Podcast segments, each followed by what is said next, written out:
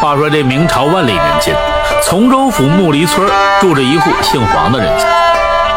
老黄头的妻子陈氏，几年前开始便一直是卧病在床，儿子黄段年近三十还没成亲，一家人靠捕鱼为生。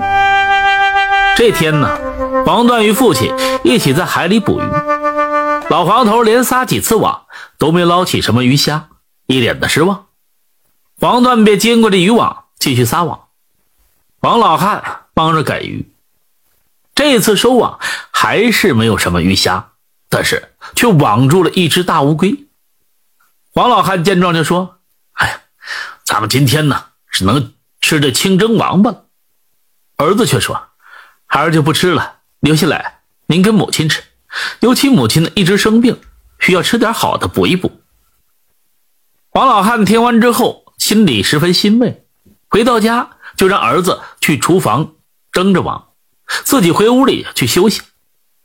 黄段在厨房里啊敲了很久，这乌龟壳也没敲开，就临时想了办法，用火在这乌龟肚子下边直接就烤。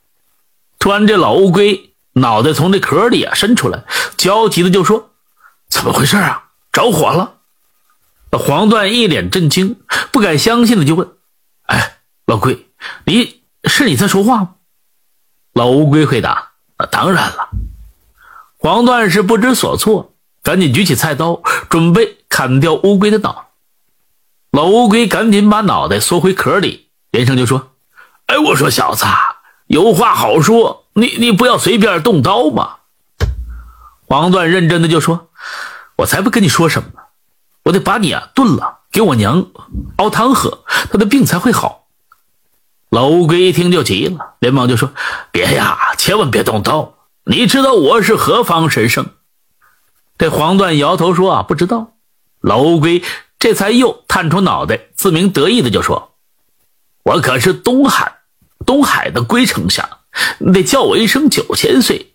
只要你放了我，我保证你娘的病啊，哈，能治好，还可以让你全家荣华富贵，享之不尽。”黄段听到能治好母亲的病，立马就放下菜刀，就问：“那怎么才能治好我母亲的病？”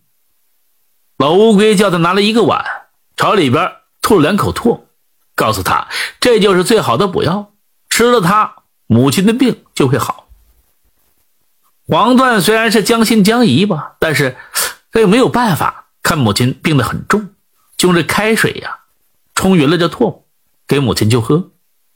母亲喝下之后呢，立刻恢复正常，人也变得更加年轻健康。这黄老汉呢觉得蹊跷，就追问儿子。这黄段将真相呢就告诉了父亲。黄老汉听完之后呢，赶紧跑到厨房啊去赔罪，跪在地上就磕头：“龟爷爷，小儿不懂事儿您千万不要跟他计较。您宰相肚里能撑船，您大人有大量。”老乌龟听完之后。也不跟他多做计较，就说：“今天参加龙王的寿宴，我喝多了，回家的路上睡着了，没成想被你们抓上岸了。”嘿，王老汉一家人赶紧呢将这龟丞相放回大海。从那之后呢，黄家父子每次出海都能满载而归。这一天呢，黄段在海上救了一名落水的女子。女子是镇上公员外家的大小姐宫铃，因为不想嫁给县令的儿子，一时想不开，就学了短剑，没想到被出海的黄段救起。宫玲在黄段家里休养，朝夕相处了几天，欣赏黄段的忠厚温良，便私下呢表白愿意嫁给他为妻。黄段生平第一次被女子表白，连忙答应，并禀告了父母。黄老汉夫妻呢非常开心，便准备好礼品，拜托媒人去公家提亲。结果公员外直接把媒人就给轰出了，还派人接走了女儿。黄段几次去公府求见，结果都被打得鼻青脸肿，赶了出来。黄段相思成疾，日渐消瘦。黄老汉夫妇不愿儿子消沉下去，就托媒人去了好几个姑娘家说亲。这黄段却是忘不了宫龄，全部都给拒绝了。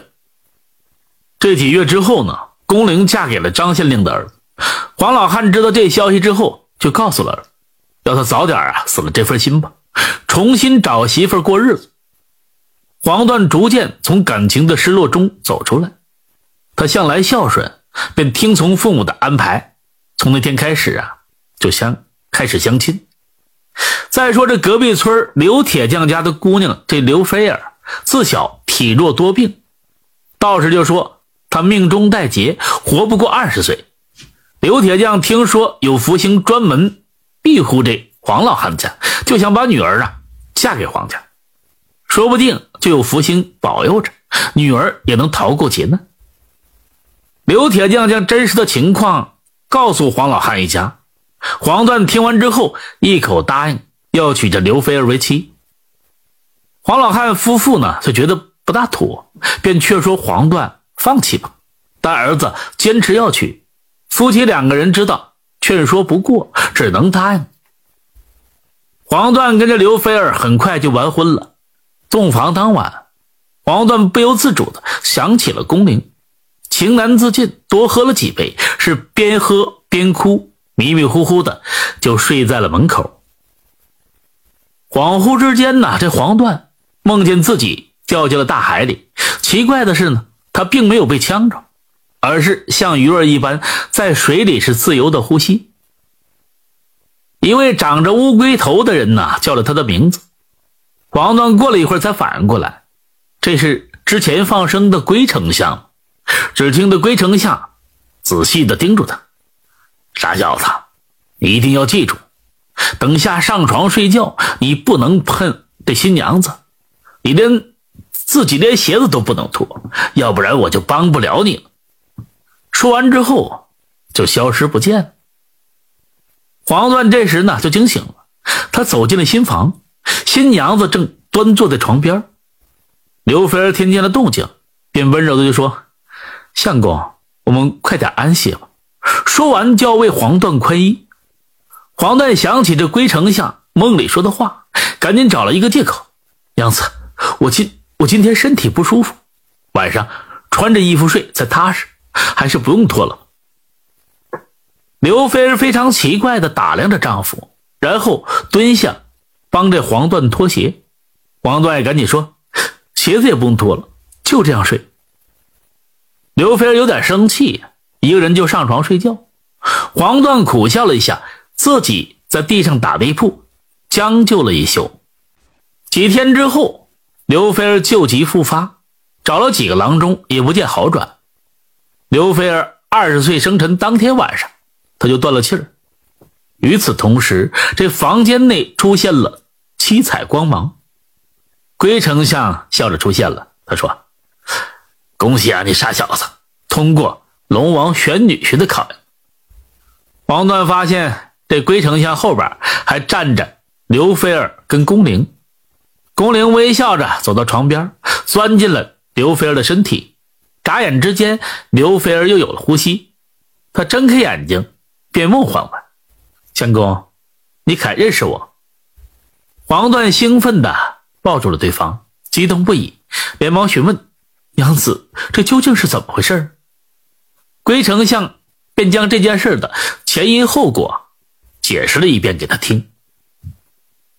原来这宫玲跟刘菲儿呢，真实的身份就是东海龙王的。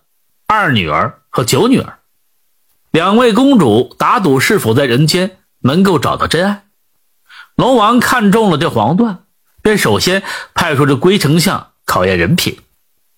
龟丞相在他家中啊，看到这黄段憨厚温良、孝顺父母，便回禀这龙王就说：“黄段这小伙子人品不错，可以选做女婿。”于是这二公主宫铃就出场。她故意让黄段救下自己，好增加两人相处的机会。相处之后呢，二公主对黄段非常满意，九公主却认为这种程度的考验不算数。她又设计宫铃嫁给了县令的儿子。黄段知道宫铃嫁给别人之后，终日是沉迷痛苦。九公主不服输，便决定亲自出马去考验他。后边的发展呢，大家。也都知道，黄段当初知道宫玲另嫁他人之后，原本打算终生不娶的，可是后来听说，如果要娶了刘菲儿呢，可以救菲儿一命，还能了了父母的心愿，于是便答应娶她。他原本打算跟刘菲儿是相敬如宾，等他过了二十岁的劫难再说。黄段对九公主的诱惑并没有动心，终于通过了考验，也让这九公主输的是心服口服。从此呢，这黄段跟这二公主过上了幸福的生活。感谢收听名城故事会，喜欢听故事的朋友，那就点个关注吧。